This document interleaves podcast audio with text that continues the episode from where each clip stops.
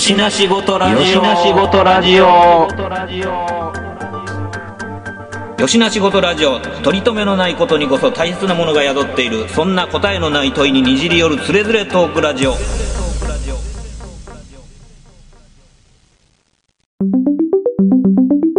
よしな仕事ラジオやってよしな仕事ラジオ？知らん。はい、始まりました。よしなしごとラジオです。はいおはようございますお届けするのは、私、トミーと、ウッチーと、スエちゃんと、えー、山右衛門と、どうもちゃんと、以上です。もう一周する。よろしくお願いします。はいお願いしますありがとうございます。えー朝も早うから集まりましたけども、今回は、えー、うっちー企画、はい。来はい。ましたよ。えっと、前回、えーあるいはいつでしたっけ？何月でした？何月やったっけ？何月でしたっけね？三月。3月。3月ですね。はい3月にやりました、えー続きの第2回ということで、えーはい。タイトルも、その名も、研究模型道場。道場。道場研究模型道場ラジオ。という形で、えーやらせてもらいます。で、今回のテーマは、はい。前回は、えーバンダイが発売しているエントリーグレードっていうのをね、簡単にできるお子様向けから大人向けのキットをちゃちゃちゃっとこうエントリーしてみよう。エントリーグレードにエントリーしてみようあーというでしたけども、そうですねえー今回はなんと、えー次一つちょっと進みましてですね、はい。実際塗装するっていうところで僕たちの世代特に70年代生まれ以降の人たちは前後の人たちは、えー水性塗料に対して非常に懸念を持っていると、いうことなので、えーでもこの昨今非常に、えーエコロジーということも叫ばれつつ、えー水性塗料っていうのが非常にいい形で、えー模型の方に落ちてきてると。マテリアルとして。じゃあその水性塗料を使わない手はないんじゃないかということで、今回は水性塗料にエントリーということで、第2回研究模型道場ラジオは水性塗料の巻で今日は1日たっぷりと完成まで行って、ラジオをちゃんと撮りたいと思っております。はい。はい。それじゃあ、まずは、えー、今回はね、あの、2回目から参加っていうことで、どうもちゃんが、まあ、新入りですよ。なんか、あの、前のラジオでご指名いただいてたんで、そうだね。はい、参加させていただきました。まあ、どうもちゃんもね、あの、こちょこちょ、まあ、模型作ってるのは知ってたんでい、やいや、もう、そんな。まあでもなんか、とにかくまあ、どうもちゃんは、あの、手先を動かし続けてるパターンの人なんで、まあまあ、あの、もちろんそれはね、あの、陶芸とは全く違いますけども、あの、なんかもう知識がうん、当時のガンプラぐらいで止まってるから、いや、でもね、うん。まあ、そうは実は変わりないからこそ、今回、まあ、水性塗料をちょっと勉強しましょうかっていうことなんで、まあまあ、割とスタート地点的にはみんな似たようなところやという家体で。は、工具系とかマテリアルで出揃ってる状態はあんま変わってなくて、うん。でそこが伸び出てるだけで、はいはい。まあでもこう、教えてもらわんと逆にできへんやろうから、なるほど。これがいいきっかけというか、うん来た来た。になるかなと思ってるんですねそうなかなかないよね、こう。きっかけがねね今回もね、トミーと話してて、やっぱこうスルースキル。うん。だからもう見逃してきてしまってるスキル。はいはい。でもまあ年いってて本読んだりとか、まあ外から入ってくる知識だけでもうできたような感じになっているっていうことはめっちゃあるでしょ。めっちゃわかる。それって、いわやりたいな、やりたいなって、いわゆる自分が修作を作ってる時ってすごく楽しくて、うん。どんどんどんどん技術が身についていく時ってあの瞬間って楽しいと思うんで、なんかそういうののきっかけってどんどんどんどん億劫になってってはいやらなくなる。でもできた気でいるみたいな部分があるかはら、それをあえてちゃんとややろうとやろうというう。んで、こういう機会がないとうん逆にやらない。やらないっすうんね。だからそれあえてそういう機会にしていこうかなっていう ふうにちょっと思いつつ、ありがとうございます。やっております。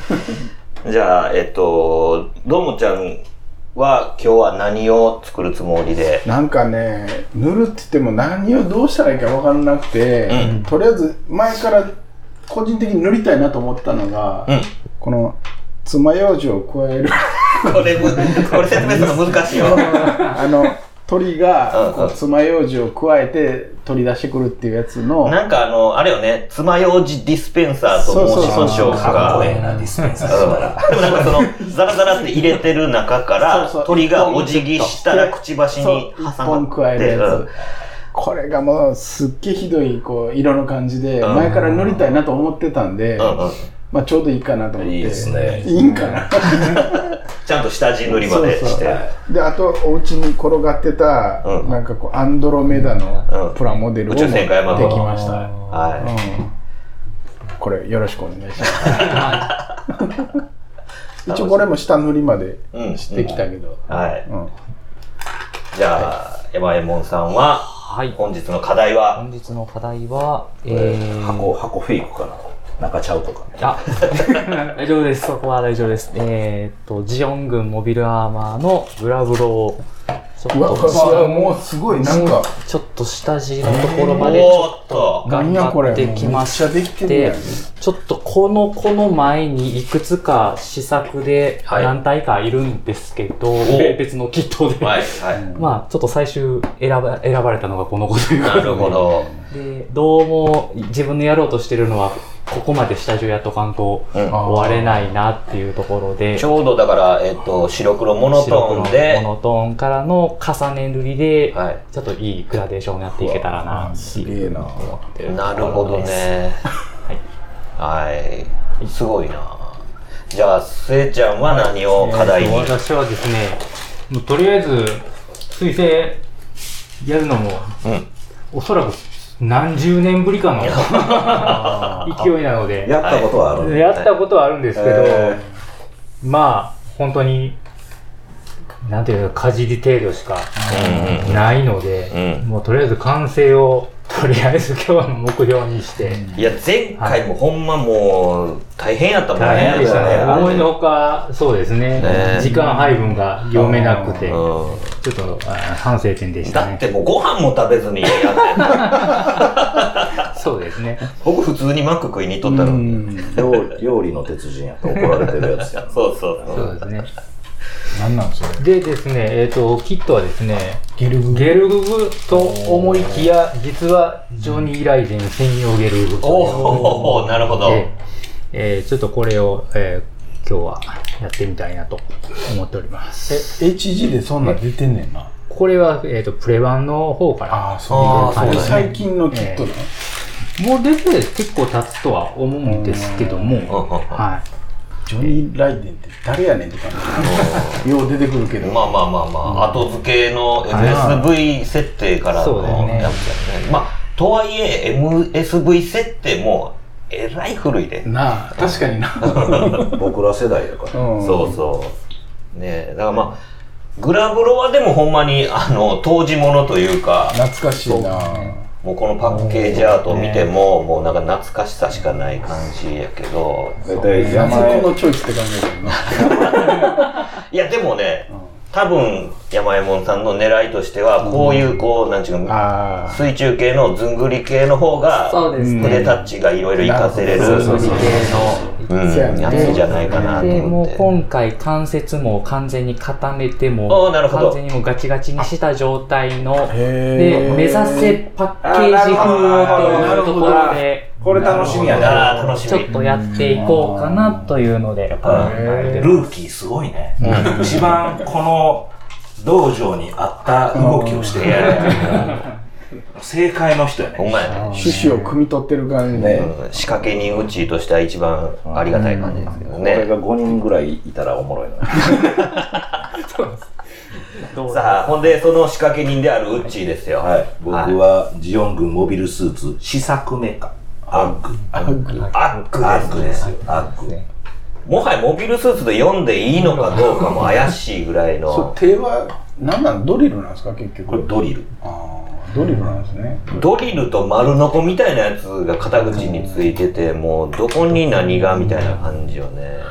パッと出てこいよね悪って言いや、われて出てけえへんよ。あ、そうか。なんかクイズで出てた、こあそうそうそう、これこれ。うこれね、ランドセルっぽいなとは思ってたんやけど、もう全然アック出てけえへんかったから。あこれ多分ね、資源屋に振ろうかなって一瞬思ったんやけど、はいはい。資源やったらもうめちゃくちゃ調べてきそうやああ、そうやね。なんか背面とかランドセルとかでガーって調べてきて、1時間後ぐらいには回答出した気がした。ランドセルなんかもわからへんかった。なんかの関節なんかのランドセルやろうなと思って。関節パーツかな思ってた。まあでも作った人でも多分分からへんと思う。いやー、思い出せわからへんわ。グが。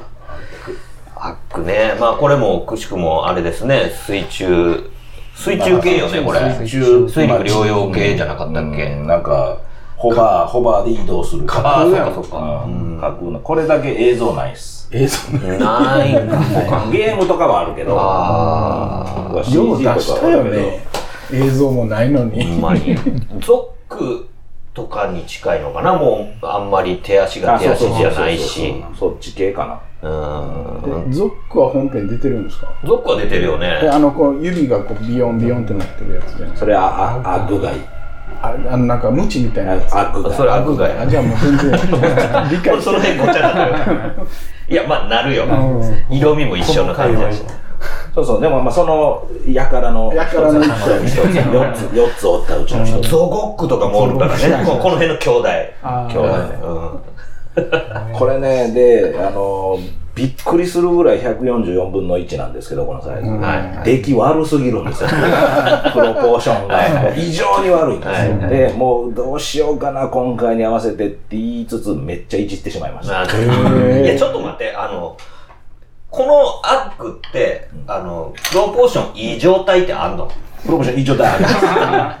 もう、だからどれが正解か分からへんのよ、この箱絵を見たとてね。えっとね、後で、あの、見比べ写真出しますん で。そういうのは撮ってるんで。あ、わかりました。はい。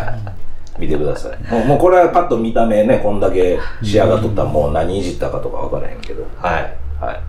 という形で、これを僕は、じゃじゃんと、こう、大河原大先生がはい。初めて、あのー世の中に出した時のカラーインクを使ったイラスト。いわゆるなんか今、なんちゅうの、これアニメ塗りっていうの、うんうん。かな。イラストに近づけたこういう、こう、線残した、これ塗り方を水性でやってみたいなって、前々から修作でなるほど思ってたんで、これをやりたいと思ってます。ややったことあるんですかないですないですあ、ないですね、やっぱ。だから、多分みんな初アプローチやと思うんもうで、そうじゃないとね、面白くないから。うん。うわーってなると思う。そうそうそう。でもまあここはうわーってなって、どうしようってなる、なんか道場。そうそうそうそう。っていうことやね。そういうことですよ。それがうちの思惑やと思うんで。ただまあやってやりきったっていうところまで今日はみんなちょっとやって最後。こうやりきんの大切っすなんでね。前回よりさらに3時間以上この部屋を借りて、あ、ここ最大寺スペース、前回同様ですね。同様ね、あはい。の、大和最大寺。スペースで。はい。やらせていただく。まあまあ、あの最後に僕は、あの、前回の引き続きはいということなんで、エントリーグレードの、えー RX78 ガンダムを、えー乗っていきます。ということで、えー皆さん、えー意気込み、大丈夫ですか？はい。はいはい。朝早いから。それでは、おっぱ始めていきましょう。はいよろしくお願いします。よしな仕事レディオよ。しな仕事レディオはい、お疲れ様でした。はい、終わりましたね。いやー、まあまあ長い戦いでしたね。まあ、あの、スケジュール通りかなとうんいうふうに思いますが、収まってよかったです。はい、まあ僕収まってないんですけど僕だけが敗北を喫したような感じになってますけど、まあラジオ的に収まったことおちょっとまああの一人一人感想言っていきましょうか、はい。ね。などもちゃんからいきましょうか。俺から？うん、俺から？えー俺からか。あの、なんやろな。初めだからうん、まずこのプラモデルに、うん。こうアクリル絵の具で塗るっていうことがうんできんのかなってもう全然そうやったこともないことやしうん。もう絵の具でなんか塗るのももうかなり久しぶりやったから、まあまずそっからやね。そうそうそうそう。初めはかなり戸惑いやったけど、うん。あ案外いけるんやなと、うん。うん、でなんかさっき言ってたんやけどうん。こうやっぱ隠蔽力も弱かったりするから、うん。初めはなんかこう塗り絵みたいになって持ってて、うんうん。やねんけどどっからかいきなりこうプラモに変わるというかさはいあ重ねていってレイヤーでいい感じになった瞬間にあこれならいけるかなっていう感じで、確かに。うん、ちょっと楽しめたかなっていう感じかな。うん。いや、やってる最中、どもちゃんがしきりに言ってたのはさ、うんなんか、子供の時の、じあの、自分に、うんこのアクリル絵の具でも塗れるよっていうことを教えてあげたい的なさ。そうそうそうそうそう。うんタイムマシンでいいかなうねうんいや、もう何が何でも、あの、まあ、プラモデル用の塗料じゃないと、ね。うんあかんって思い込んでた節があっそうやて、ね。その呪縛がもうすごい呪いのようにずっと、うん ね僕らね、70年代前後系はきついよね。うんもう、軍需産業の、あの、いや罠にはまってたわ。ほんまに。うんえ、もうこれでいけんねやったらね、おかんにこう絵の具買うてもらって全然いけたんやいけたよね。うんそう。そして、なんかあんまこぼすこともないしね。臭い臭いとね。シねンナーで溶かんでいいし。うん言われることもなくできたのにっていうのはすごいね、まあ思いましたけどね。いや、でもなんか、まあ完成してよかったのとう、ん。やっぱりこうなんかみんな様々やし、うん。あっという間、まあ楽しく、こういう機会でもないと本当にやらへんかったからう、んうん。うんよかったなと思って。うんまさにやりたかった落としどころっていうのはこういうことかなっていうふうに思って。ねえ。山右衛門さんはどうでした？はい、うん、そうですね自分、うんまあ、今回やるにあたり、まあ、どう持っていこうかっていうので試作をし それがさ、まあうん。一番練習してきたよね、マジで。本当。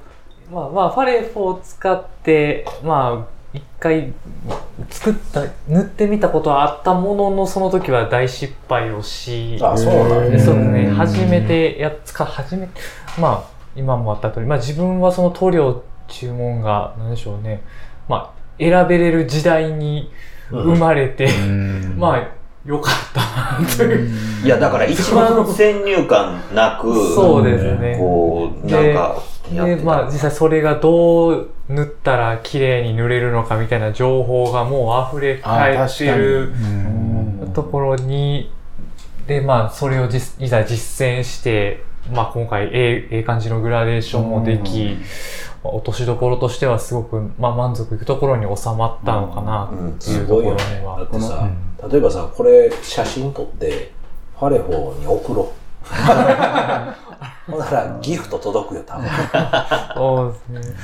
36色セットぐらい届くんちゃう？いいです、欲しいですね。だ台座がかっこいいねんけど、いきなりこれ見た瞬間になんかもう、ビビったもんね。もうそうやな、戦慄やな。ねもうちょっと、まあでも台座、まあ納得はちょっとまだいってないんですけど、やっぱり素晴らしいな。ファレホで塗り重ねて、で最後につ、何でしょう、艶ありを吹いたんですけども、うん。塗り重ねたもんが艶あり吹いた途端に消し止め、ああ、なるほど。消し止めまああ、してなるほどね。弱い、弱い部分がほとんど見えなくなっちゃったんですよね。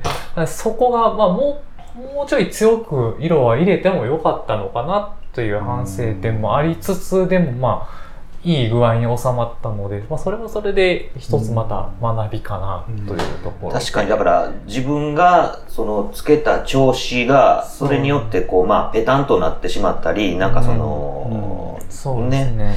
消えてしまうというか、なんか曖昧になるっていう部分が多少なりあるっていうことがあるから、もっとなんかそのオーバーめにアクセントつけた方が良かったりするっていうのが出てくるのかもしれないですね。うわそうなん。途中見ながらさ、めっちゃくちゃオーバーにやってんなって思ったんやけど、やっあぱこう、ここっからぐーっと持ってくんだよね。うん。幅、オーバーめの幅からどんどんどんどんスイートスポットをこう狭くキューッと持ってきて、ちゃんと完成って多分まあ着地点が自分でイメージできてる。それも事前の前段でちゃんと失敗もこいてやってるから多分ここっていう風な感じかなっていうのを今話聞いて余計わかるな。うん。うん。うん。うん。じゃあ、せいちゃんはどうでした、そうですね、僕も今回、水性塗料、もう何十年ぶりかぐらいにうん。使ったんですけど、やっぱちょっと、当初、思ってたのと違うみたいな、やっぱりなりましたね。うん、やっぱ事前に、なんて言うんでしょう、あの YouTube とか、うん。あの辺の動画を見つつ、ちょっとあの作例とか参考にして、まあ自分の頭の中でこう、こうやってああやって組み立てながらこう、や、えーやってたつ、やっていこうっていううん。つもりではいたんですけど、やっぱブランクもありつつ、やっぱりちょっと筆の使い方がね、もう、どうやったらいいんやろうみたいな、想定してたのと違うってなった途端にもう崩れちゃったみたいなところありましたね。うん。なんかや山田君の話聞いてたらやっぱりこうちゃんと完成ビジョンがないとあかんねんなっていうのはなんかつくづく思う感じはあるね。そうね。なんか、だからその、なんていうの、体動かへんみたいな、そのうん、スポーツみたいな。はいはいはい。で、やっちゃうと肉離れしたりとかっていう。まあ、そそれすらないけど、うん結局なんかダメージとしては自分の、あーっていうのにしか変えてこない。そうですね。肉体じゃないんやけど、精神の方に変えてくるっていうかね。あとやっぱりそうですね、思ったより色が、うん、乗らずっていう、うん。これ何回ぐらい重ねたらいいんやろみたいな。加減がちょっとね、うん。わからなくなっ。えだっててうん、黒いやつに白塗ってそうですね。ピンク色みたいに塗ってでさらに上そそのめっちゃくちゃ大変やったな。重ねて重ねて塗っていくのが、あの、まあ、より深い色になるっていうので、まあ、そういうの、特徴やったんですけど、じゃあ実際やってみようかってなると、思ったより大変やったなっていう。うん。ね深みはまあ出てるわけ。出てますよね。うん。ちゃんこ出てるね。ピンク入ってるの余計な。うんそのなんかすげえ発色いいし。いいしな。発色はええな。うん。あーでもやっぱ下地ないとこの色にはならんよね。そうですね。やっぱ確かに黒立ち上げやったので、一発目が。で、やっぱりその明度を上げようと思うと、まあ、白はやっぱりちょっといるかな。そこからちょっと明度をちょっと上げていこうみたいな。追い込んだね。追い込みましたね。追い込んでしまいや、いました。だか飛ばら、してもいいやん。そうなんですよ。そうなんです。末ちゃん、まあまあ、だから、自ら茨の道行ったよね、今回は。でちょっとやっぱり、ちょっと時間オーバーになっちゃいましたけど。いや、まあまあ、でも収まってる。いや収まってる収まってる、収収まってる。だから、よかった。全員ね、それね。なるほどな。えうっちーはどうですか？うーん。満足、満足ではない。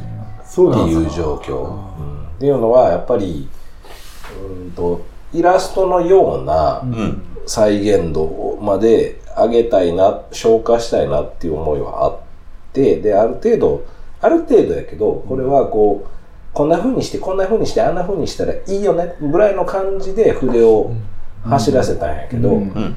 結局やっぱつまずくわけですよ、うん。いろんなところで、うあこの場合どないしたいねん。どないしたいねんっていうのがいっぱい出てくるから、うん。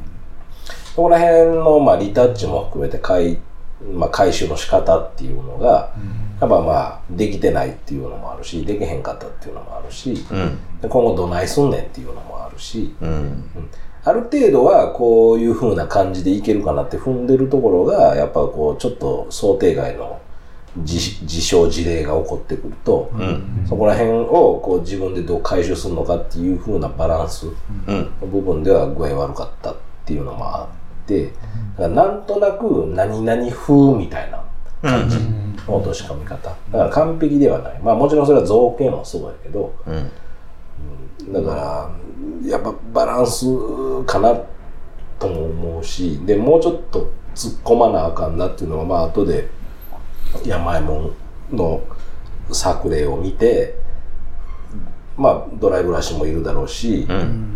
色の境目をぼかすっていうような部分も必要だろうしっていうのはうん。大いにあったなっていうのはあるんで、もうちょっと研究したいし、あのもう、もう一作ぐらいやったらもうちょっとものになるかなと、自分の。うん。いうのはあったかな。いや、でも、あの、手応えはすごいありましたよね。うん。それは、なんかこのこの狭い間の中にねこういくつもこうこうなんていうかなグラデーションつけていくわけじゃないですか、団地ね、うんそれがなかなかこううまく収まらないよね。うん。それがすこれこっちはすごいなっていうか、うんそうそうそうそうそうなんですよ、うん。境目、まあ境目ぼかすって話だよね、うん。境目ぼかす。って話本当にね。色でぼかせやもちろんいいんやろうけど、思ったより俺は早く乾くと、あそれはそう、ぼかそうかなって思ったらもうぼかせへんっていう早乾きっていう、エナメルやとそんなことない。な、うん。確かに。うん。もうえエナメル乗せた一発目で次それはそうそう。無理ですよね、多分だからそこは水性塗料というかこのエマルジョン系のの使扱い方だと思って、分かった上でぼかしていかへんとあかんってなるか、っていうのも分かってきたし、まあ、それはいい意味でもあるし、うんうんだからまあ薄めレイヤーもあるしやっぱ、何よりもう何にも迷わずいってる部分ところ、うんこの速度感みたいなとかっていうのがもう午前中であらかた出来上がってるんでね、うん。うん。う。うんあとはもう派閥目が多分こうすっごい細かい細かい派閥目をやってるだけなんで、だからドドドドドンまでは早い。めっちゃのこ。うもうほぼほぼ午前中で出来上がってる、そうですよね。だからまあ全体的なもう色味とトーン合わせみたいな部分においてはもうすぐさまできてて、あとはどうやって細部に詰めていくかみたいなところにこう解像度上げ作業になっていってるっていうのがね。だから一応その体験できたっていうことと、うん。まああの僕はまあ今日はファレホを中心に使ったけど、あファレホ面白いなとうん。うん。いう部分で水性塗料も捨てたもんじゃねえなっていうことと、うん。ここからまあまたいつものなんか言い訳みたいになるけどちょっと時間あって、うん。もうちょっとこう例えばまあヤスリで鳴らしますっていう作業があるとか、うんトップコートきれいに拭きますよとか墨入れきれいに入れますよって言ったら、まあ全然もうちょっと見れた作品にはなるかなっていうのは、自分的にはあるかな。この上に落下系行っても大丈夫なんですか？全然大丈夫。ああのピュッと拭いた上でやるのは全然大丈夫。だから限られたコンパクトとか、なんでしょうか、その持ってる、持ってきた材料、工具とか、ね、マテリアルでここまで上げるっていうその縛りうん。は、まあもちろん今後も面白いからやりたいと思うんだけど、うん。いいかに、いかにその目いっぱい使うかっていうことだよね、その、持ってるもんとかって。やっぱ特性知るっていうのは非常に大事やなっていうのは、そのぼかせへんことを知ったっていうこととか、ぼかすためにはこうした方がいいよとかっていうのが分かれば、うん。多分次のステップに行けるかなっていうのもあるんで、まああの、あの、お恐れないで水性塗料は別に僕たちおじさんたちも使ってもいいよっていうか、まあ僕はシタデルは高くて買えなかったので、あの、ボークス販売のファレを中心で別にボークスを上げてるわけではないけど、割とまあまあ使いやすかったよで、どうも雑誌を見てると色によってインペリオが随分違うっていうのも、ああれの中ではあるらしくて、この色はああだ、この色はああだっていうのはあるみたいなんで、でも相対的に見ても、色数が圧倒的に多いから、うん。まあ、自分の欲しいものをその都度チョイスして、こう、やるっていうのが一番いいのかなって、そういうのに適してる塗料かなっていうふうに思って使わせてもらいました。はい。いや、まあ、可能性は大いに感じましたね。ですね。うんまあ、あの、僕はもうちょっとさらっと済ませたいんですけど、僕はまあ、あの、ね、前にやったやつをそのまんま、えーいわゆるこう、リアルタイプガンダムとか、えーフルアマガンダムとかの色味に変えていこうとしたんですけど、何せまあ、あの、白からダークな色に落とすっていう段階で、まあ、相当、もう、消耗しました。で、なおかつ、やっぱりガンダム色数多いと。いや、それそれ。いうところで、まあ、くじけましたね。うん。で、まあ、結果としては、もうなんか、あの、途中でタイムアップみたいな感じなんですけど、でもやっぱ、その、ウッチが言うように、ほんまにその、なんていうかな、こう、ボケ足の話もそうやし、その、発色とか、重ね方とかもそうやし、で、その、塗膜がどんどん厚くなっていく問題とかっていうのも、こういうね、あの、まあ、今回ね、140分の1とかのこのちっちゃい模型でやってるっていうのもまああるんですけど、その辺のことが、そのスケール感に対してあの、影響してくるっていうレベルのことも、まあ、出てきますし、うん。ただまあ、とはいえ、あの、ちょんちょんちょんちょん細かく薄塗りしていって、その、ね、表情をつけていくっていうことにおいては、これいつまででもできるな、みたいな。時間制限なけりゃなんぼでも触り続けれるっていう部分でのすごい、なんていうかな、ある種の自由さですよね。うん、あの、ラッカーとかやともう一発勝負みたいなところがある中で、うん。まあ今回僕はまあリキテックスで乗りましたけど、まあそういう意味ではなんか、あの、後戻りもできるし、うん、さらにどんどん突き詰めて、その解像度を上げていくっていうことにもつなげれるっていう部分においては、まあすごい、なんか発見はいっぱいありましたね。これ例えばあのもう全落とししたい時とかってあもう無理なんですかね。なんかマジックリンでいけるかな？薬剤みたいなんで綺麗に全部落とすってできないですかね。なんかね、ある程度落ちてるマジックリンでうん。あマジック。洗浄してた動画も見たんですよ。である程度は落ちてましたけどね。うん。マジックリン。でマジックリン。そう、マジックリンがね、なんかそのプラを犯さずに動か、さずに塗料だけ。塗料だけ、うんだ綺麗に全落としまではいかへんまでけも、ど、超音波入れたらあかんかな。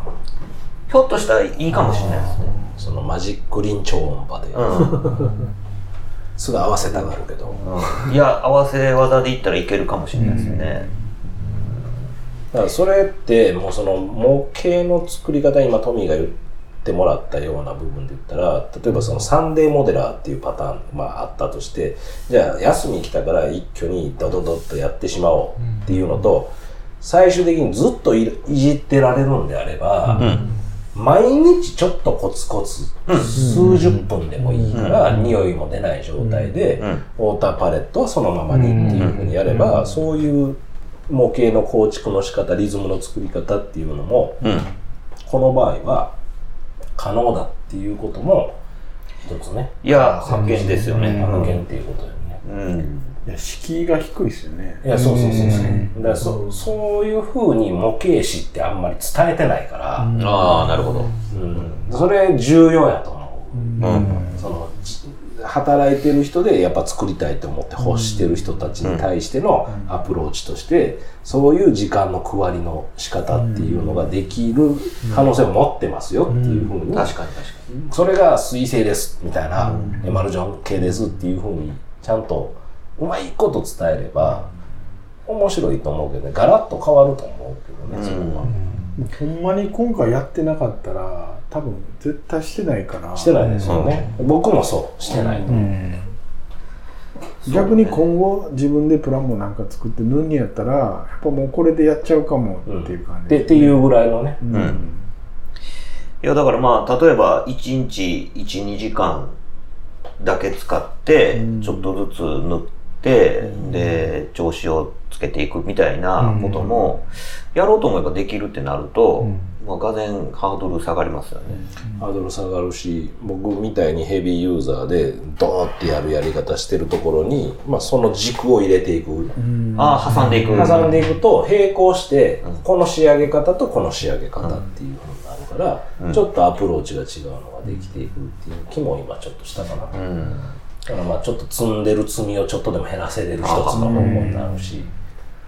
で、やっぱり今回特にそういう意味では感じたのは、その、もう今回まあ MVP はまあ、あのまあもちろんそうですね。もう。満場ですね。ですよね。はいで、やっぱりその最初の仕込みの状態で、あの白黒モノトーンで、いや、もうそうあの、ある程度こう明るいとこ暗いとこのグラデーションパターンをもう塗り分けた状態で、なんならちょっとパネルラインもそれでちょっとグラデーションかけた状態で、白黒モノトーンで上げてくるところに、今度こう、カラートーンを被せていくっていう意味合いで塗装していくっていうのは、めちゃくちゃ理にかなってるっていうことがすげえよくわかった。うん。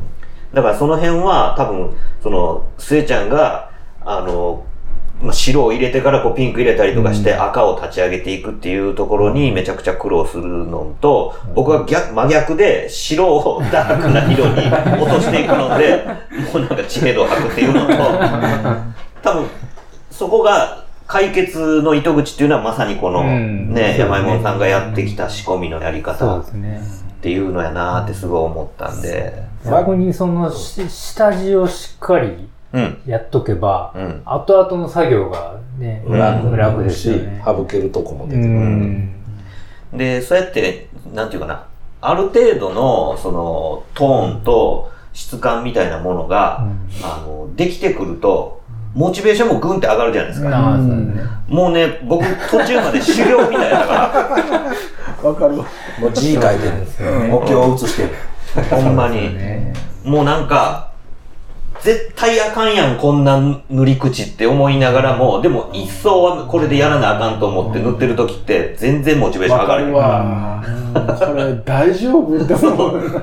もう絶対これもうゴミにしかならへんなって思いながら塗ってる時はモチベーション一個も上がらへんから、すごい辛いねんけどさ。でも、うん、山山さんがやったこのやり口っていうのはすごく、ううんん、合理的やし、自分のモチベーションもずっとキープできるし、で、やっぱりゴールがすぐ見えてくる。で、そうなったらなったで、より解像度上げていこうっていうところにまで注力できるもんね。できるから、ね。うん、やっぱそこの仕込みがやっぱすげえ大事やなっていうのを、まあ今日はもうめちゃめちゃ痛感。だからメーカーもしましたねのの優位性として、やっぱその、マックス塗りの基本みたいな部分かなっていう僕は思ってて、うん。僕はだから2000年代ぐらいの時にマックス塗りアホみたいにうん。修作してた時期があって、その時って、まあ、百式の云々もありつつ、うん。要は、えっ、と、黒から立ち上げて白でうん。パネルライン残してっていう、で、トップだけ真っ白に拭くっていうやり方をして、残して、うん。クリアカラーでいくんですよ。はいはい。緑出したかったら黄色と青とうん。をレイヤーしたら緑が出るけど、それってクリアカラーのそのレイヤーの緑って出はいはい。せないの絶対。うん。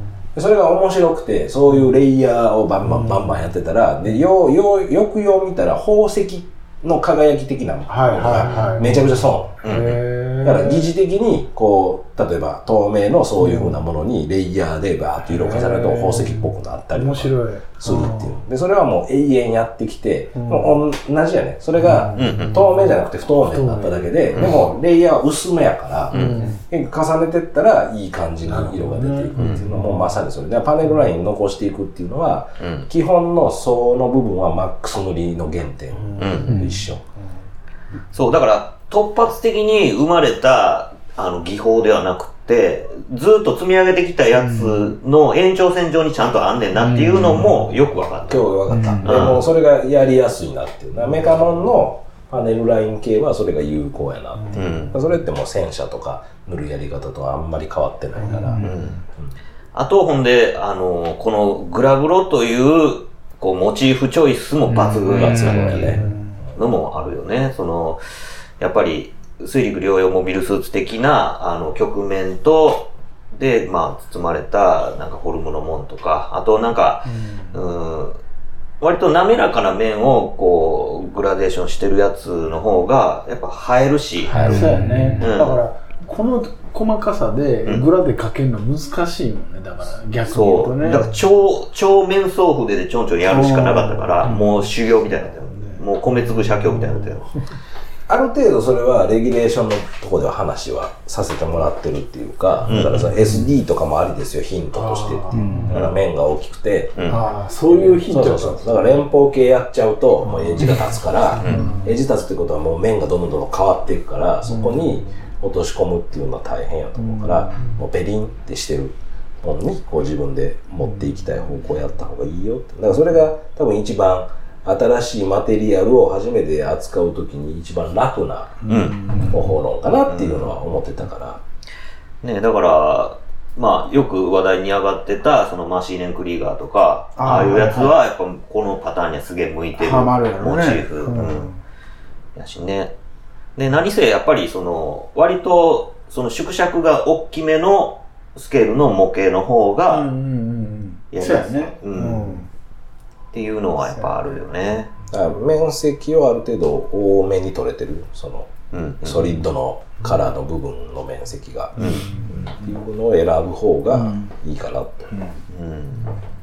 ねえだからまあ繰り返しそうやってね、あの、まあ言ってたのは、その山右衛門さんのやつは、あの、そのグラデーションのダイナミックレンジが広いから、うん。あの、模型屋のショーウィンドウに飾るとめっちゃ映えるっていう話をまあ繰り返ししてたんですけど、だからそういう風な仕上げ方っていうのをしようと思ったら、まあ、あの、ほんまにこの手法っていうのはうんめっちゃ使えるなと思いましたね。いや、いいっすね。うん。ええもん見たな、久々に。いや、ほんまに。なんあのか一緒にまあ作らせてもらいながらっていうところもうん。含めて。ですね。まあ、なんか、あの、のもちゃんはね、あの、最初、ね、あの、爪楊枝を加える 鳥鳥さん。をやって、で、ね、宇宙戦艦ヤマトアンドロメダ。ね、この、言ったら、全然、こう、違うもんじゃないですか。出 ちゃうね。うんうんこれどう、どうでした？その鳥を一回やった後で、うん。でメカねメカメカで、しかも割となんか、あの、モノトーンの、うん。で、細けいディテールがすごいぎっちりのうん。やつを。ぶっちゃけ、んもうこれで8割ぐらいこう、こう使い果たしてしまって。そうそう。で、これに関しては、アンドロメダに関しては、うん。完全にノープランやって、うん。でもどうしていいやらもよくわからへんし、で、言うたように縮尺がだいぶあれやから、うんこう、そんな派手な汚しとかもこう、せんうん宇宙戦艦やし、うん。っていうのもあったし、自分の中に引き出しがゼロやったから、うん。もうこれはもうなんか、適当に仕上げましたって感じだね。いや、その割には結構映えいてるよね、いやい。やいや、もう全然。うん。そうそう。鳥もだって、何やったらこう、色、今日来て、こう、スマホで、どれにしようかなって選んでたから、何のあれもないよね。練習も何もしてないし。いやそれでこれって、いやいやいや。すごいな、やっぱもう昔撮ったっていうのは。いやいやいや、それはあれやけど。作ってる時にね、皆さんおっしゃってましたが、なんか海外のお土産屋さんにありそうなそ、うそうそう。いい感じですよね。だからこういう、まあ、のもちゃん初参戦で、うん。まあ、呼び、呼び出したような感じになったけど、うん。でも、これでいいですか？って事前にあって、うん。レギュレーションって僕は別にガツガツにやるつもりは全然なくて、うん。あの、なんとなくこういうふうに一応方向性決めとかへんと、うん。っていうのもあるから、そういうふうにしたかっただけであって、でも持ってきてもらって楽しんでもらえるのやったらいいよっていう話だし、で、まあ僕ら見られへんもんやしね。全然頑張っちゃうしね。うんそれも一つありやし、でもおそらくこれに関しては、ええ感じで絶対仕上げてくるやろなっていうのがもうその提出してもらった時点でわかるから、うん。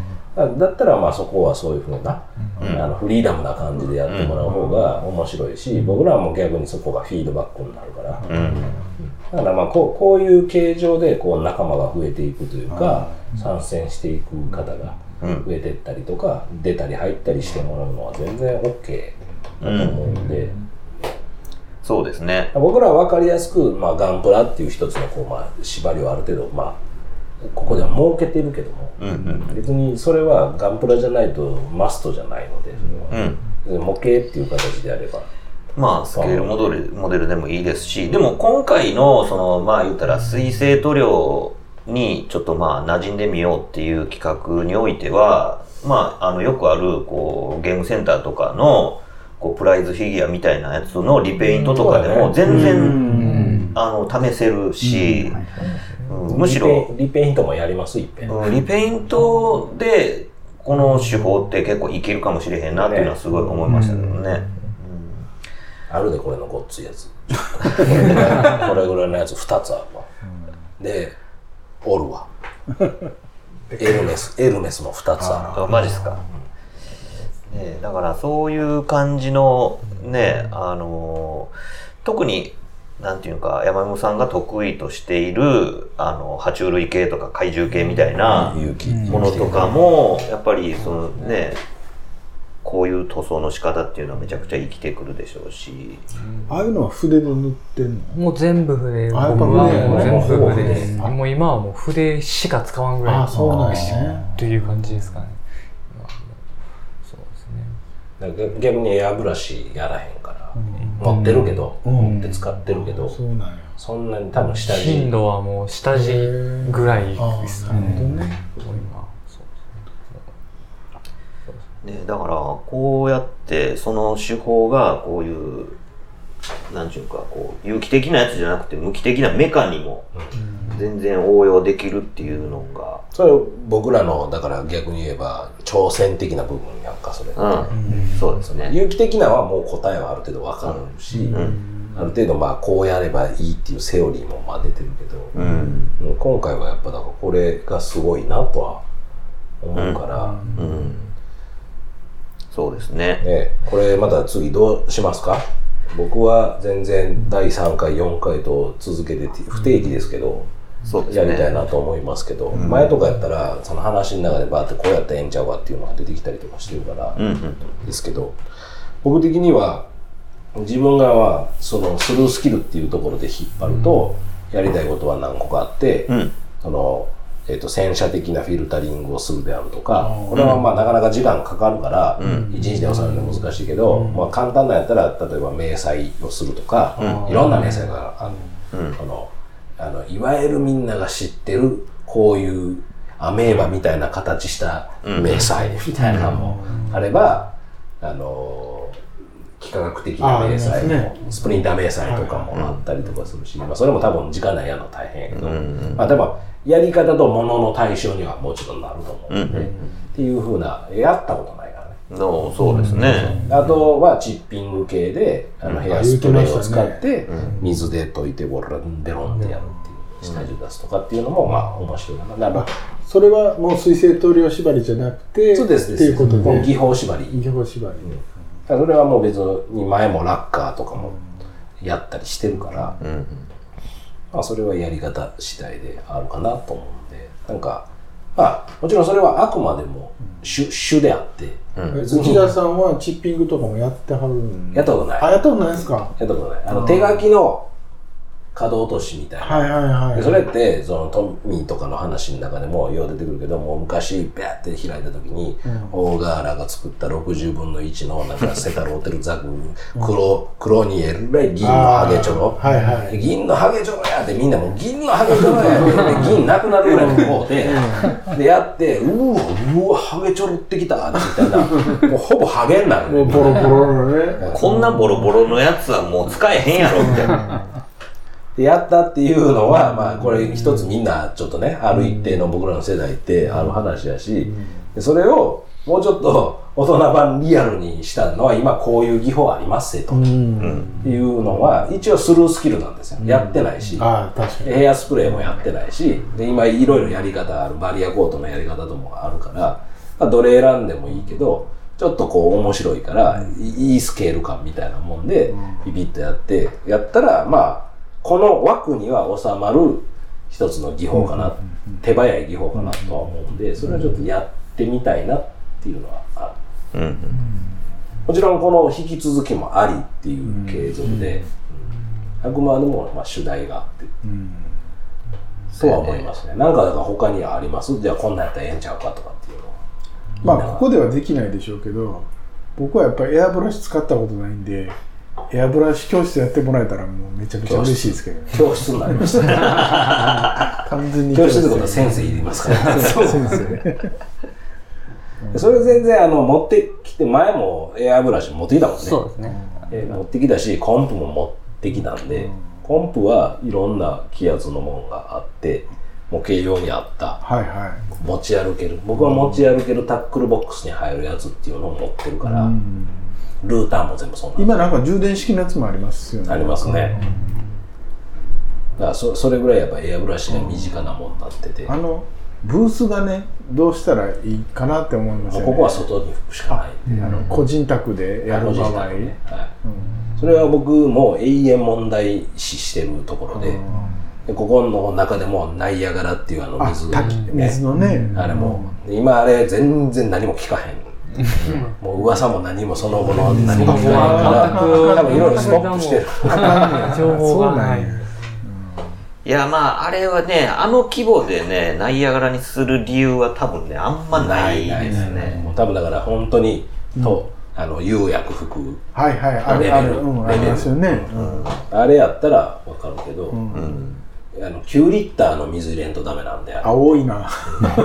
それ、それ、なんか、1回出れて2回とかやったらえらいことやから、そうそう。だからそういうのもあったりとかで。だから僕は今、まあ今泊まってるのは、いわゆるあの、普通の、なんや、えっ、と、ネロブースか。ネロ、ネロブースの、ここでこう、吸引室作るっていうような、あの三三角形の、こう、こういう箱があったら、こういう遮蔽でここに、三角形のこういうものを作って、シューって吹いたら、ずーって弱い気圧でも吸ってくれるっていうふうな、あれがもう一番なのかなと。僕はだから一番気になってるのは匂い問題。あ、匂い。匂いはやっぱどうしても残る。で、僕はきついのはアセトン使ってるんで、あのもう洗浄用とはいはい。溶かし用で全部アセトンにあそうなんだ。変えたんで、アセトンのちょっと弱めのやつやけど、それがあるから、やっぱり、あの、まあ、でも深夜、深夜ってことはないけど、夜は音気になるよね。ああーの、うわーってなるから、で、天井逃がしてるんで、あ天井逃あ、がしのやり方してるそんでこまでせんとダメなんですかね。それでもダメ。あ、ダメなんですそね。れでもダメ。もう、もうちょっと抑える方法とか、吸い込む方法とか、匂いが消える方法とかを考えないといけない。僕でもエアブラシやってみたくて、ブース作るんやったら作業場と思っててんけど、あの埃っぽい環境で、塗りは果たしていいのかなとかね。ま あでも、エアブラシのそれは一遍ちょっとまたやりましょうよ。あまあそれはね、うん。体験っていう意味で言えば。個人的にまあ教えてもらってもいいですから、全然全然、もうそれは、あの、こここでも、もう持ち歩き用とかもあるから、うん。少ないのでこれぐらいでシューって吹けるんで。ね、うん。気圧でもね。それはそういうのは体験してない方には。だってもともとしてなかったらさせたもんね。ヘアブラシは。トミーは、いや、めっちゃ使ってたよ。ああ、やっぱ使う。うん。うん。いや、一旦ね、もう使い出すと、もなしじゃやってられへんよな。う、もう何でもやってまうからね。ううん。マスキングももうね、どこまでマスキングするかっていうのも、その、もう、逃がし方が大事。分かってるねうん。だどのレイヤーで先来るかはいはいら。はで僕なんかは外気やるときにようやってまうっていうか、頑張っててもやっちゃうのは、いはい。うん。マスキングやっててベーってやったら持ってかれるんですよ。はいはいはいはい。うわーってなるし、もうこれだいぶ大変なんですよ。もう地肌まで出てるから。そりゃそうですよでそこのレイヤー分の厚みとかもあるから、うん。ですんませんリタッチとかなんやけど、うんでそれで僕は編み出したのは、一旦マスキングをここで3回ビッビッビッビッビッビッって手の甲で、はい。なまらしてね。そう、な生らしなるほどて、やわめにして、ビューって貼るっていうやり方。ならピーっていっても、もう全部まず持ってからね、瓦礫の場合。っていうのもやってる中で編み出した。あちゃんこ失敗してるからね、それは。あ。あの、薄めんのも結構、あれなんですかね？コツがいるもんなんですかね？いやー、僕はそこはあんまり気にしてなくて、どっちかっていうと、うん。それ本にいっぱい書いてて、なんかその、あの、こう、攪拌して紙コップにペッてつけてシューって流れる速度が大事なんですって、ねその速度動画でやるよって話なんやけど、僕は缶スプレーって偉大やなって思うのはそこなんですよ。もうだからソリッドやったらバシューってやって乗るでしょ、色が。はい。うん。その、よっぽど淡い色じゃないから、僕はうん。だから、あれでもいいんやって僕は思ってて、圧があれば。はいはい。あとはだからざらつかせたいんか、うん表面をどうしたいんかっていうだけの話なんで、できるだけ時間短縮するんやったら缶スプレーに近い濃度の、ああ、わかるわ。うん圧で吹いた方が絶対いいと思ってるから、僕は多分人よりめちゃくちゃ濃いめ。あだからへあ。あれ濃いめなんですね。うん、まずくってあの、バーって砂状になる時もあるから、ぐらい。いや、でも砂状になる手前ぐらいのうん濃ゆめでやった方が、その、マスキングで食われたりしにくいの。ああ、なるほど。うん。難しい。あの多分本当はプライマーそれこそねあの市販のそういうプライマうん。ーを拭いてから瓦礫とかちゃんと拭いた方がいいんやろうけど、やっぱもうある程度ペーパーで表面剥がしといてサフで持ってったらいいかって思ってるから、サフもその瓦礫用のサフとか使ってないんでね、もう普通のサフで、でもうアセトンやしいいかぐらいの感じで言ってるから 強めのシンナーやったらとりあえずいいかなと思ってやってるけど、まあでもメカモンでエッジがきつくなればなるほど怒る。うんうん。マスキングが多いとこっていうのは、うん。それはもうそのやってる中での勘っていうか。はいはいそうですよでねでやるしかないし、で入り組んだとこは絶対マスキングしないで今日はそれこそ今日こういうファレフォとか。でちょっと。ちょっとね。やるっていうような。ただよっぽどこのなんていうかガンプラぐらいの,、あの色があの極端に隣り合ってたりとかうん。するようなやつじゃなかったら、うん。あの0.3以下のハンドピースやったら、うん。細吹きでうん。あの塗り分けれれるよ。あそう。うん、めっちゃ近づけて風量調節して、うん。拭いて、ほんで、あともうなんかその、塗り分けのところが曖昧なところとかは、うん。もう、ウォッシングとか墨流ししてあ、ーごまかしごまかしてしまえば、あの、マスキングしやんくても、なるほど、うん。すごいな。塗り分けした風にはできだかるからら。パーツによっちゃその言ってるように、うん。こうもうそのままで組んだらどうしてもそのあれやんね。あの後はめとかせえへん限り、うん。マスキングでも無理みたいなのも出てくるもんねうん。多分ね、ほんまはマスキングはないに越したことはないから、うんできるだけ別パーツ化して別な色特にだから入り入り組んだ、入り組んだところでそこの色が明度が高いとかってなるとうん。めちゃくちゃ面倒くさくて。はい。結局瓦礫やとそこにマスキングした時にめっちゃ持ってかれることってすごくあって。あそそういう痛みをするとうわこれ面倒くさいけど 別パーツに自作してやった方がいいよっていう判断をーする場合結果そそうそう。そういうことになるんですね。ずっとこの工程を見た時に、うん。多分これおそらくいくでっていう。はいはいはい。よっぽどそこをきれいにペーパー掛けできてうん。足付けできるっていうよううなん。状況があれば別やけど、なかなかやっぱ小さいサイズやと、無理っすよね。そうそれやっちゃうとなるほどね僕らはもうガーってこのマスキング入れる時は爪楊枝の先、ちょっとなまった爪楊枝の先でぐーっとエッジのとことかグググッと押してうん。密着させてやるけど、それがあかんくてビッて持ってかれるっていうのはよくある話。あなんぼ洗って洗浄してもそれは難しい。だからまあまあそういうのは経験をする。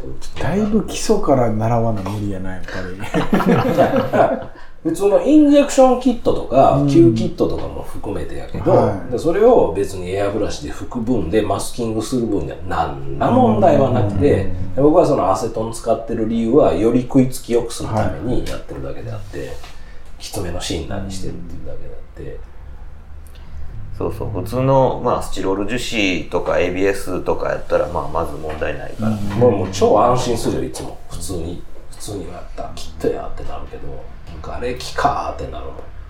やっぱりあのくぼんだとこ違う色って大体サンライズメカって多いから、一番だから分かりやすいとこで一番今まで旬で言って分かりやすいとこで説明するとザブングルのここら辺とかって、はいはいはい赤縁で中黄色やね、はいはいはい。これどういう手順で塗りますかってなる。絶対黄色先拭いて、うんで黄色マスキングしてで赤やるけどここ次青やから、はい。青塞いどいて赤塗ってっていうふうにやるんやけど、何らかのどっかの端っこビーってガレゲって剥がした時に持ってかれることとかがあるから、よくようここってきちっとペーパー当てて足付けしっかりできたかを確認した上でやらへんと、大概何かの具合でやってかれるっていう。だからもうザブングルってもうそれだらけ。こここここも黄色入って。とかやし、昔のザブングルのキットとかやったら、成型色青とかやんか。そうやな。ほんなら赤も黄色も乗らへんやん。乗らんな。サフ行った上からのそれやからね、だからそういうのもあるからなんか面倒くさい。もうほんまここら辺とか勘弁してやってんなあの顔とかも、めっちゃ嫌な嫌な感じ。嫌な感じやね。ん。ジャイアントゴーグも嫌な感じやねん。だから。でできれば僕なんかはその今日はここの話出たけど、筋彫りをきっちり彫り直したい。あきっちり彫り直してマスキングする分には結構大丈夫やったりとかするから、だけどそれがもう極小になっていけばなくなるほどむちゃむちゃ繊細な筋彫りできる道具が必要になってくるから、0.15とかってあるんでねあそれでものすごい鋭角になってるやつとか、そういうのでギューって彫りながらあすげえ。でやる、でそういうの全然目立たないよ最終的には、でもやった痕跡は見る人が見たら分かるっていうぐらいの感じ。でもまあ割とそういう作業が多いから、うん。あのお客さんが最終的に扱う扱い方とかもある程度考えて出すんで、一番いいのはなんか台座にガチって固定できたらもうそんなん言うことなし、で裏見えへんかったらそこ手抜くし、例えば足の裏とかべっちってもう台座に固定するんやったら塗る必要も、なんかする必要も一切ないから、やったりもするしね、いやまあ今回こうやってちまちまね、あの筆でタッチ入れたりとかしてる中で、あのー我々おじさんはやっぱこう目がやられてくるじゃないですか。ね、本当そう。うん、で、ここね、あのこのスペース、あの、ムーディーなライティングのおかげで、香料が足らへん問題があって、はい。ね、こう、おじさん香料足らへんかったらすげえ目疲れる問題があるじゃないですか。はい。っていうのがあって、やっぱり、どんどん窓際に追いやられていくんです、うんそうですね。僕、窓際でもうなんか昼間めっちゃ明るい中でやってたのに、どんどん日暮れてきた時はもうなんか、おいおいってなってきて、また大変やったんですけど、ね、やっぱそういう、なんていうかこう、環境づくりっていう意味においても、あの、もちろんね、あの、色を塗るっていうことだと、あの、光の色もあるじゃないですか。そうですね。そういうこう、電球色の中で塗ってしまうと、まあそっちの色に引っ張られるし、っていうような、まあ LED 照明やったとしてもね、なんか青っぽいやつもありゃ、ね、電球色に近いやつもあったりするわけで、そういう、まあ色環境、明かり環境とかっていう部分も、割とやっぱ重要やったりしますよそれも分ね。かったね。そうですね、うん。自分だってこれこのライト当ててからびっくりしましたもん。こんな塗ってたんだと思ってちょっと明るくなっててびっくりしましたよ、これ僕の角度から見た時の立体感がえげつないですよ。めちゃくちゃ。バーンって入るんでね。これいいバック紙で撮りたい。いや、ほんまにね。ぐらいの上がりになってるから影もだから切れてさっき言ったけど、か影も見せたいぐらいの感じ、いやほんまにね。だから、なんか、やっぱり手法も変われば、ですなあの、要求される、もちろんそのなんかこう、細かく動かす手の、ね、手の器用さも要求されますし、もちろんその目もね、まあこう疲れたりするような使い方になったりとかもしますし、だからそういうなんかあの面の面積あたりのあの手の入れ方がやっぱそのエアブラシのそれとは全く違う、ん。ね、密度感が全然違うんでね、だからすごい同じのっぺりした面でもすごい調子が出るから、だからこうすごいあのね、まあ、こうガンダムみたいな多角形で面が細かく刻まれてるやつよりはこのグラブロみたいに大きい面が緩く R がついてるもんで構成されてるようなものの方がやっぱこの手法はめちゃくちゃ映えるし、うん。っていうなんかこう向き不向きみたいなのも含めていろいろ考えるとなんかこうもっと使える場所ね。っていうのがね、あるよね、よりこう感じましたね。だからあんまり僕らの間ではあんまりこう話題に上らないし、なんか触手が動いてない、そのフィギュアとかも、絶対これで塗った方がなんか面白いやろうなっていうのは思いましたけどね。だからリペイントっていうような方向性と、うん。さっき言ったような、まあ、僕はチッピングみたいな話したけど、うん。まあそんなんでまたできたらええかなとはそうですね。思いますね。うん。はい、これがあのまたやりたいっていう形であれば、うんうんはい第3回うん道場をね開催したいなとそうですね。思います。僕はもう、あの、無念さ残るばかりやったんで、今回はね。だからまあそういう意味ではなんかこう、何らか、あの、気持ちよくこう、なんか、リベンジ果たしたいですねちゃんとねうんはい収めないと。ですけどね、ほんまに。まあそんな感じで、どうでしょうかね。なんかあの、僕としてはもうなんかそういうところにちょっとこう宿題があるなって、あの、みんなめいめいなんか自分の中に課題がまたまあ出たね、もやも出たやするような感じはしますけど、まあそれというのも、なんかこのやり方に、あの、ある種のまあ可能性というか、あの、これでやったらおもろなるなっていう手応えがあるからこそ、あの、もうちょっとできたのにとか、こうやったらよかったのにっていうのが出てくるんやと思うんですよね。で、まあ、ね、何らかやっぱこれからのなんかこう制作物とかに反映されるんちゃうかなとは思いますけどね。なんか言い残したことあります？この西大寺近辺が、うん。ええ感じやねああ、いや、これほんまにね。お好み焼き屋ね、いや、今日のね、ランチのお好み焼き屋がね、もうすごい、土昭和の、昭和の、ドハマりの。ドハマもうジャリンコチェーンみたいな世界観のお好み焼き屋で、ね、あの、吉本神経かかってたしな吉本新喜劇を見ながら、同昼、同昼ね。うわもう、超土曜日やんっていう状況の中で食べたお好み焼きのこのうまさみたいな。ね どうもちゃんしっかり白ご飯も食べて、白ご飯もいただきます。ね、お好み焼き定食で。定食炭水化物ティズムで。ねもうね、僕はもうモダン焼きで、モダン焼き。ね、美味しかった。美味しかったですね。いいっすね、ああいうのね。だか。ら、でなんかそんなお店がいっぱいあるっしょだからああ、僕ね、うんざらっとしたことないけど、まあちょっと古い旧的なのはあるから、ね。多分、アタックしてったら、うん。面白いと思います。うんそうそう、なんかあの、どこにでもあるチェーン店だけじゃなくって、うん。そういうなんか個人店もまだちゃんと生き残ってるっていうところが、この街のポテンシャルまだまだあるな、みたいなね、っていう感じがしましたね。まあまあそんな感じでなんか、またね、はい。第3な回。何らかの形で、はい。えー何らかの課題ではい。ここに集って、はい。ね、いやいや言うてやれればいいなと思いながらはい。終わっていきましょうか。はい。参戦していただきたい人も、もし興味あれば言ってください。そうですね。まあまあそんな感じで、今回お届けしたのは私トミーと、うっちーと、スエちゃんと、山右衛門と、どうもちゃんでしたありがとうございました。ありがとうございました。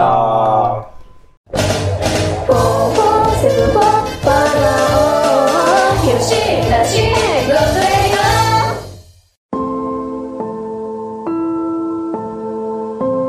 吉な仕事ラジオではお便りを募集しております。メールアドレスは4474510アットマーク gmail.com 数字で4474510アットマーク gmail.com まで質問、ネタ、ご意見何でも構わないのでどしどしお寄せください。お寄せください。というわけで吉な仕事ラジオ今回はこれまで続きは次回の講釈でよろしく。